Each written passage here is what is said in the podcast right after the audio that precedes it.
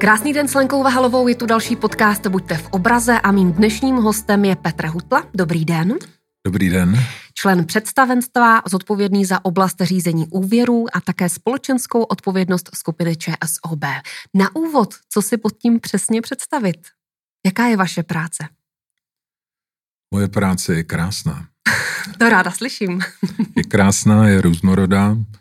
Navíc se dost často mění. Já už jsem devětkrát rotoval za svoji kariéru do úplně jiných oblastí, takže je málo útvarů, které ještě u mě nebyly. A v tom je naše firma úžasná, že tady můžete dělat desítky let a pořád je co objevovat a co se učit. Takže v současné době mám na starost eh, řízení úvěru, to je velmi důležitý útvar, jsou tam skvělí lidé, kteří se starají téměř už dneska jeden bilion korun angažovanosti, kterou jsme poskytli eh, fyzickým osobám i podnikům všelijakého typu a my vlastně se staráme o to, aby schvalování, jejich zpravování, případně i vymáhání probíhalo tak, jak mám. Že to je ta hlavní náplň mm. a u společenské odpovědnosti hm, ta tady byla vždycky, předtím, než jsem k tomu přišel, ale byla opravdu zaměřená na pomoc eh, neziskovým organizacím a různým partnerům, které jsme tam měli, ale v současné době se to čím dál víc přetáčí do oblasti udržitelnosti a těch témat, která dneska vidíme ve všech hlavních médiích světa, kdy Evropská unie, potažmo náš stát se hlásí k tomu, že v rámci pařížských dohod a podobně chceme s tou zemí celou udělat něco pozitivního, aby i ti po nás ještě měli kde žít a dýchat. Aby jsme naši zemi předali v pořádku, takzvaně.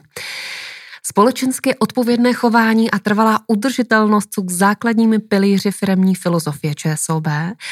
A vy už jste to naznačil, ale proč? Proč je to tak důležité? Kromě toho, co už jsme zmínili. Uh-huh. Tak uh, odpovědné chování si myslím, že je věc, která uh, je podmiňujícím faktorem pro důvěru a důvěra je, je základní kámen pro každou finanční instituci. V dnešním světě nabývá čím dál víc na významu, takže eh, banky našeho typu musí přehodnocovat svoje přístupy a hledat vlastně i dopředně, co bude v budoucnu hodnoceno jako odpovědné chování, které sice nastane dneska, ale bude stále odpovědné třeba v horizontu deset let dopředu. To není vůbec jednoduchá otázka zabývají se tím skutečně velcí myslitele i ve světě, jak vůbec dneska se chovat, aby to bylo obhajitelné před budoucími generacemi.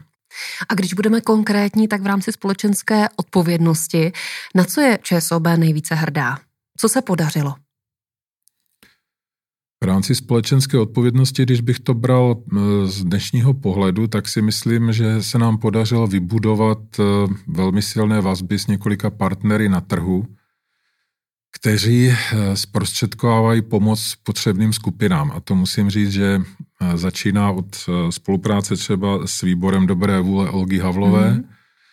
kde ta spolupráce má skutečně velmi dlouhou tradici. Začínala už za bývalého generálního ředitele Pavla Kavánka a pokračuje dodnes. A musím říct, že já jsem tam naleznul protistrany naprosto profesionální a mám naprostou důvěru v to, že těmi prostředky je vynakládáno správně. Já osobně nerad dávám někomu něco zadarmo. To platí mm. doma, dětem a komukoliv, mm. i v práci, ale i v těchto situacích. A tady to je, tady vlastně ta protistrana, myslím, ten koncový příjemce si to musí zasloužit. Musí jít studovat a my mu pomáháme s tím studiem například.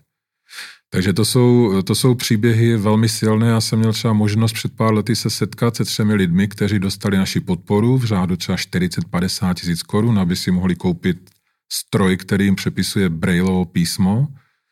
A přišli sem tři mladí lidé kolem 20 let s rodiči. Jedna slečna byla hluchá, jedna byla slepá a pak tam byl hoch, který byl tělesně velmi postižený. A já jsem se jich ptal, jestli opravdu e, ta pomoc ČSOB je pro ně znatelná, že by se bez ní bývali obešli a že to není jenom eh, nějaké divadlo tady, že nám přišli vyjádřit vděk. A oni opravdu se na mě eh, podívali a říkali, naopak, bez vás bychom ty vysoké školy a podobně nebyli schopni vystudovat a říkali mě konkrétní příběhy, konkrétní situace, kde jsme jim pomohli překlenout něco, co oni nebyli schopni udělat. To nejsou lidé, kteří to mají v životě jednoduché a já vám můžu říct, že byli nabiti takovou pozitivní energií a tak akční, že jsem šel tam odsud a úplně jsem se vnitřně styděl, byť se pokládám za člověka aktivního, který eh, celý den jenom dobíhá čas a chtěl by toho dělat mnohem ještě víc. Ale proti ním teda musím říct, že jsem si připadal jako člověk, který ještě pořád nemá ty hodnoty a všechno správně srovnané, protože oni se všemi těmi handicapy mě všichni tři převýšili obrovským způsobem. Takže to, hmm. mě to dodalo energii a říkal jsem si, teď já vlastně to, co mě trápí všelijakým způsobem, to jsou všechno maličkosti proti tomu, co tě, s čím tito lidé bojují a přesto dokážou úžasné věci. Takže to je jenom ukázka jednoho toho partnera a myslím si, že i ta stabilita, že držíme stejná velká jména, jsme samozřejmě na ně nároční, aby si udrželi tu naši podporu, tak to je velký úspěch. A vedle toho jsou potom plošné programy, jako je finanční gramotnost a podobně. Máme čtyři pilíře, ve kterých eh, se angažujeme. A úžasná věc je, že od té doby, což je zhruba tři roky, co jsem převzal tuto oblast, i moji kolegové z představenstva přiložili k ruku k dílu řada z nich dneska už eh, mimořádným způsobem i osobně přispívá k tomu, aby ty jednotlivé pilíře, za které eh, převzali takové sponzorství, takže eh, profitují a dostávají takový ten lidský element a skutečně jdou dopředu. Připomeňte čtyři pilíře. Tak ty čtyři základní pilíře jsou pro soužití, pro přírodu, pro podnikání a pro vzdělání. A vlastně tyhle čtyři pilíře jsou takovým základním kritériem pro nás, když s někým spolupracujeme, jestli nám ladí do toho určitého kritéria nebo ne. Zkuste ještě více rozvést tu spolupráci s partnery. Podle čeho je vybíráte? Co je klíčové? Tak já vlastně ve všech těch spolupracích se dívám na to, jestli to je nějaké taktické řešení, které má nějaký lokální dopad, nebo může nějakým způsobem ve výsledku ovlivňovat eh, chování systému. Takže dám příklad. Eh, máme spolupráci tady s pražským seniorním domem, který se jmenuje Surider na Praze 4 a na první pohled to vypadá, proč vůbec spolupracujeme s, s takovým uskupením, které tam má 50 seniorů a sice se o ně výborně stará, ale je to naprosto lokální záležitost. Ten důvod je následující. My jsme společně s nimi dali dohromady web, eh, který se jmenuje Nestratit se ve stáří. Mm.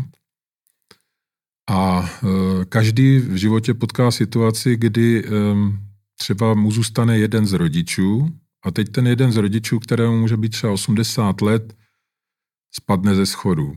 Nebo onemocní, ale nemusí nutně do nemocnice. Čili my se tam snažíme eh, odpovídat na otázky, co v takových situacích, ve kterých se většinou každý ocitne poprvé v životě jednou a neví absolutně, co se nabízí z hlediska zákona, jestli nějaké příspěvky, jestli jsou instituce, které by mohly, které by mohly pomáhat a podobně. Takže je tam i eh, zdarma právní poradna a jsou tam vlastně takové Q&As, otázky a odpovědi nejobvyklejší, takže každý si může nejdřív prohlídnout ty Q&As a pak eventuálně zavolat. Vlastně tam podporujeme i takové mini call centrum, které je schopno tu, tu, ten, tu první radu dát, takže já si myslím, že to má samozřejmě celostátní dopad a my tlačíme na to, aby zájem rostl, aby tam volalo co nejvíc lidí, co nejvíce o to zajímalo a Musím říct, že pan ředitel Lejsal, který je eh, šéfem toho Rider, tak je mimořádně vzácný člověk, inteligentní a velmi lidský a, a chytrý, takže se s ním skvěle spolupracuje. A to je jak jeden jako druhý z těch našich partnerů, samozřejmě každý v jiné oblasti, Matilda v oblasti hmm. slepeckých psů a podobně. Linka bezpečí. Linka bezpečí, kde musím říct, že jsem se byl, já jsem se byl všude osobně hmm. podívat, hmm. to vlastně vznikla videa z toho, a ta linka bezpečí to byl mimořádný, mimořádný zážitek, eh, už jenom z toho důvodu, že je umístěna v psychiatrické léčebně v Bohnicích, kde jsem v životě nebyl. A e, udivila mě ta enormní čísla lidí, co tam denně volají a vlastně témata i za mé přítomnosti tam se telefon nezastavil. A je to o těch klasických věcí, kdy dítě jde ze školy a vyfasuje špatnou známku a vlastně hmm. oznamuje, hmm. že si jde nějak ublížit a podobně. A když jsem tam chvíli byl a slyšel jsem, jak hovoří s těmi protistranami, tak uh, jsem se neubránil dotazu, jestli jim nevadí, že vlastně nevědí, jak to dopadne. Protože já jsem zvyklý, že vidím konec mm-hmm. svého činění. Ty dámy, že to byly vlastně z dámy, ty to nevidí, nevědí a málo Co vám bys... odpověděli? Řekli mě, že na to jsou zvyklí, ale že mají jinou věc, že vlastně celý den poslouchají um, určité problematické věci, až extrémně problematické a že vlastně tam je pravidlo, že tam mají psycholožku a když jdou domů, tak eh, té psycholožce musí ve zkratce odvyprávět všechny příběhy, které slyšeli, aby to vytlačili trochu z té hlavy. No já jsem říkal té psycholožce, kdo poslouchá, potom jí. Smála se, ale je to, mm, musím říct, že mám plný respekt těm lidem, to, to je fantastická práce a nedá se to dělat mechanicky. Ti lidé to ne, tam nemůžou chodit jenom do práce, to je prostě uh, určité poslání, že chtějí pomáhat, jinak to není možný. Posloucháte podcast Buďte v obraze, se mnou je stále Petra Hutla, člen představenstva, zodpovědný za oblast řízení úvěru a také zodpovědný za společenskou odpovědnost skupiny ČSOB. Naše dnešní téma je společenská odpovědnost a teď možná obecnější otázka, ale myslíte si, že korporace dokáže třeba skrze tu společenskou odpovědnost ovlivnit společnost?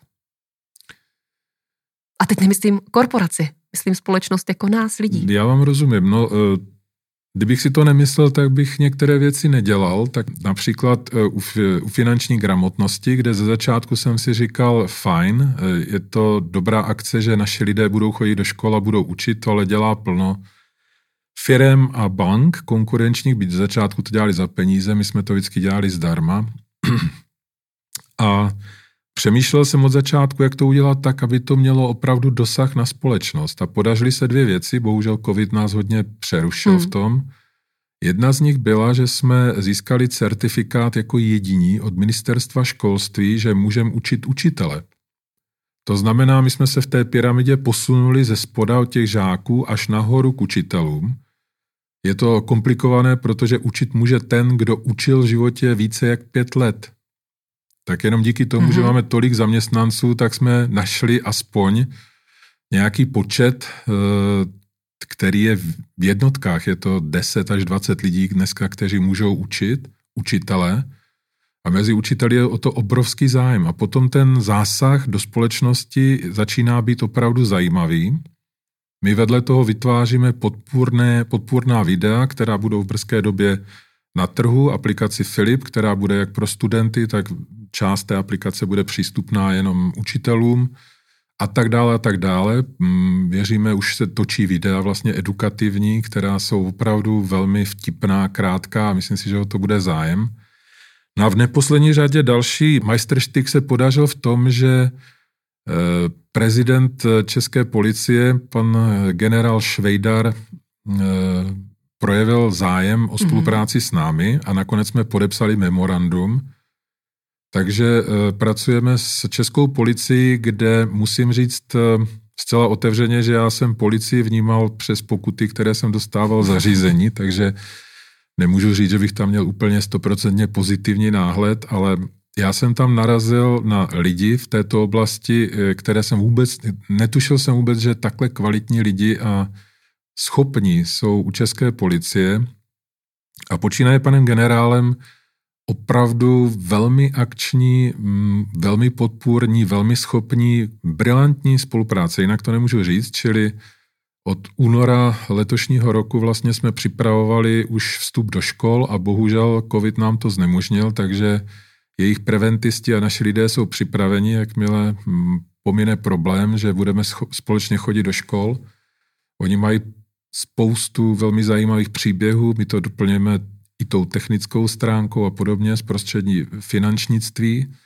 A protože my jsme už předtím dělali tu finanční gramotnost, tak máme už eh, velmi dobrou síť kontaktů do škol a všude možně. A když to propojeme s policií, no tak samozřejmě z principu eh, lidé jsou vždycky zajímaví, eh, zvědaví na policistu.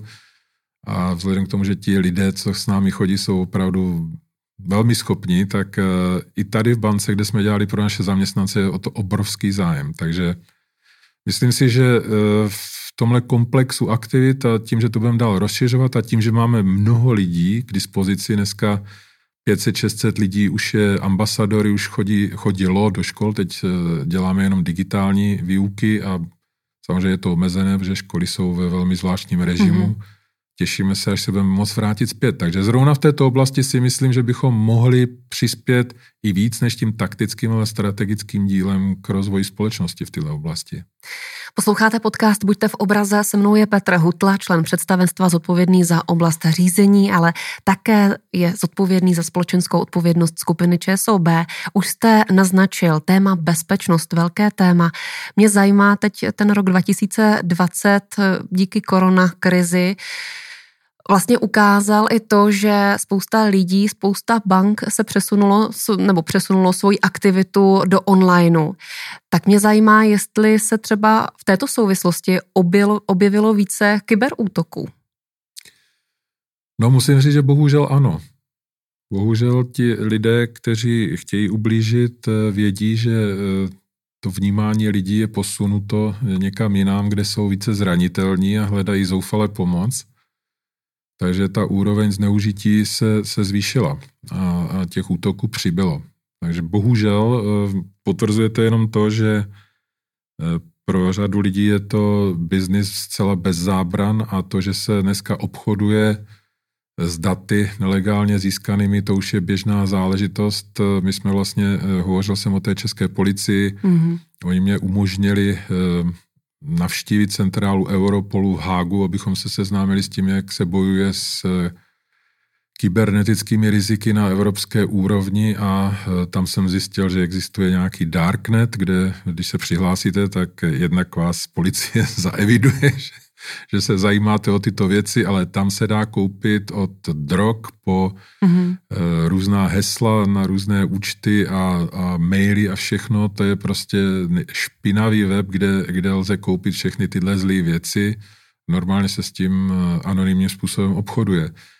Čili uh, dneska už to je velký průmysl a uh, většinou to není nic osobního. Prostě když na vás tahle mašinérie najede, tak opravdu máte problém, že technologicky to jsou velmi vyspělí lidé, kteří 24 hodin denně nic jiného nedělají a jsou to samozřejmě špičkoví ajťáci a podobně. Takže dokážou dělat věci, mm, které bohužel jsou čím dál, čím dál závažnější, že, že čím dál větší problém to prohlédnout. Pokud dneska radíme aby lidé věnovali pozornost adrese, ze které to přišlo, jsou tam ty znaky typu typu zámečku a podobně, nebo zabarvení mm. té linky a je dobrý rozkliknout tu adresu, podívat se, jestli pod tou vrchní adresou není úplně jiná, neznámá a tak dále, tak to bych řekl, že už eh, plno těch lumpů dokáže překonat, že v podstatě nemáte šanci prorazit eh, k něčemu, co by identifikovalo nepravost toho kroku, čili bohužel bez nějaké zpětné, zpětného ověření už v řadě případů eh, je obtížné se ubránit těm útokům. Takže já vůbec to nechci bagatelizovat, nechci říkat, že stačí zajít na jednu přednášku a jste v bezpečí. Nám je spíš líto, že řada lidí, dětí naběhne na ty jednoduché mm, zrady, praktiky, praktiky mm. a těm se dá zabránit. Těm nejkvalifikovanějším se v současné době už brání velmi těžko. V rámci té bezpečnosti já jsem si zapsala jedno docela zajímavé číslo. 59% lidí si zapisuje piny a hesla. To je mhm. neuvěřitelné číslo, přestože je takováto edukace nejen ze strany ČSOB. Proč si myslíte, že to tak je? No nevěří si. Nevěří si, že, že si na to vzpomenou a mají asi panickou hruzu z toho, kdyby si nespomněli, co vlastně s tím. Takže mně to připadá úplně přirozený chování, samozřejmě totálně nezodpovědný, ale do určitý míry je to, dá se to pochopit, protože když eh, vlastně máte zároveň doporučeno, abyste tam nedávala svoje rodné číslo, jména svých příbuzných psů a podobně, protože e, přiznám se, že jsem byl i na jednom školení, kde nám ukazovali, jak rychle se dá prolomit naše heslo. A e, vlastně nejlepší cesta k tomu je podívat se na vaše sociální sítě, tam se podívat, kdo se jak jmenuje v rodině, jak se jmenuje pes, kolik je komu let, kdo se kdy narodil a pak tyhle kombinace zkoušet a, a drtivá většina hesel se tím prolomí už jenom na tomhle. Takže pro lidi je to příjemný, když tam je jméno ně, něčeho, ideálně třeba toho psa, dá se k tomu nějaký číslo, třeba svého narození, hmm. ročník a je to. že samozřejmě lumpové začínají od tohohle nejjednoduššího, ale viděli jsme taky, jak dlouho trvá prolomit eh, heslo, i když ho máte, i když ho máte nesložené z těch známých věcí a nedodržujete ty zásady, aby tam byla kombinace malých, velkých písmen a těch zvláštních znaků a podobně číslic, tak to jsou minuty. Dá se to paušalizovat, že je tohle problém hlavně u starší generace, a ne, nebo je to napříč generacemi? No já bych řekl, že to je hlavně u mladých. Protože mladí to opravdu velmi, mm. velmi podceňují. A my právě, když jsme byli s policií, tak eh, policie jim ukazovala, protože ono existuje, existují programy, kde se můžete dozvědět, kolikrát vaše heslo bylo prolomené. Já jsem tohle zjistil v Hágu, kde jsem jim nadiktoval teda svoji mailovou hmm. adresu a oni říkali, jasný, 2014, když jste si stahoval free download uh, Adobe Reader, tak vám hackli účet přitom. Takže já musím říct, že já bohužel už jsem zkušený, nahekovaný uživatel mailové adresy, aniž bych o tom věděl. To zní velmi zajímavě. Co jste mm-hmm. si mhm. ještě dozvěděl v Hágu? Co můžete prezentovat otevřeně? Uh, Myslím si, že můžu pro, prezentovat jednu velmi zajímavou příhodu, kterou jsem, myslím, ještě nikde nevypravoval, ale protože nám je řekli, tak si myslím, že už, že už eh, je sdělitelná. Oni samozřejmě jdou po těch, eh, řekněme, jako jsou narkobaroni, tak tady v tom jsou, já nevím, jak se jim říká, ti lidé, kteří mm-hmm. jsou na vrcholu pyramidy tohohle černého světa. A říkali nám, jak jednoho z nich dopadli v Jižní Americe, kde měl eh, své velkolepé sídlo, kde měl mraky počítačů a tam odsud vydělával obrovský peníze na tomhle a oni věděli, že když tam vlítnou, tak než se probijou nahoru někde k němu, tak tam nebude nic, jenom kupa počítačů. A udělali na něj trik, to musím říct, že to bylo úplně geniální, že poslali ženu s autem, která jela po ulici a nabourala se mu do vrat. A vyšla ven a takovým naivním způsobem se divila, co toto auto udělalo, že mu vělo do vrat. Takže on ji viděl z okna a šel ven jí vynadat, protože si myslel autenticky, že to je žena, která vlastně neumí řídit a vlítla mu do vrat tam. Ona z druhé strany tam vlítla zásahovka a našla všechny počítače otevřený, takže se jim podařilo zlikvidovat opravdu eh, velmi hmm. významného hráče na tomhle, na tomhle trhu. Takže to byla eh, zajímavá příhoda, v čem oni se pohybují a vlastně jsme se bavili o typech rizik, které, která řeší a musím říct, že i u nich, stejně jako si myslím, že to je tady, velký problém zneužívání mladých lidí po, po síti. Potom jdou výrazně s velkým nasazením, je to úplně všude a bohužel to bují, že lidé zneužívají internet k tomu, aby vytahovali z mladých lidí fotografie, informace a pak je vydírali, zneužívali, hmm. trápili a podobně. Posloucháte podcast Pojďte v obraze. Naše dnešní téma společenská odpovědnost. Zajímá mě, jak to vidíte do roku 2021, jestli je stále v čem se zlepšovat. Tak samozřejmě, že v čem se zlepšovat. Potřeboval bych, aby se zlepšil covid, aby zmizel nejlépe. Hmm. On nezmizí, ale aspoň aby byla vakcína abychom mohli eh, s lidmi komunikovat, protože tahle oblast je hodně o lidské komunikaci, byť jsme se teď zrovna bavili o tom digitálním světě, ale i ten digitální svět je potřeba probírat z očí do očí s řadou lidí a s řadou institucí, takže nás to blokuje, tak já bych potřeboval, aby tohle se zlepšilo, nejenom kvůli tomu, co dělám já tady s, mý, s mými lidmi a kolegy, ale eh, my bychom byli rádi, kdyby, protože naše společnost má mnoho tisíc zaměstnanců, kdyby postupovalo zapojení našich zaměstnanců. Přes těch 600 současných si myslím, že tam je ještě minimálně nula rezerva v tom, jak by se mohli zapojovat. Takže to stále vidíme jako nejdůležitější, aby naši lidé tím žili, aby to bylo autentické. Jinak eh, si myslím, že jedna z našich aktivit, což je ČSOB, pomáhá regionům, hmm pro mě jeden z favoritů našich eh, v tom, co já vnímám jako velmi důležité.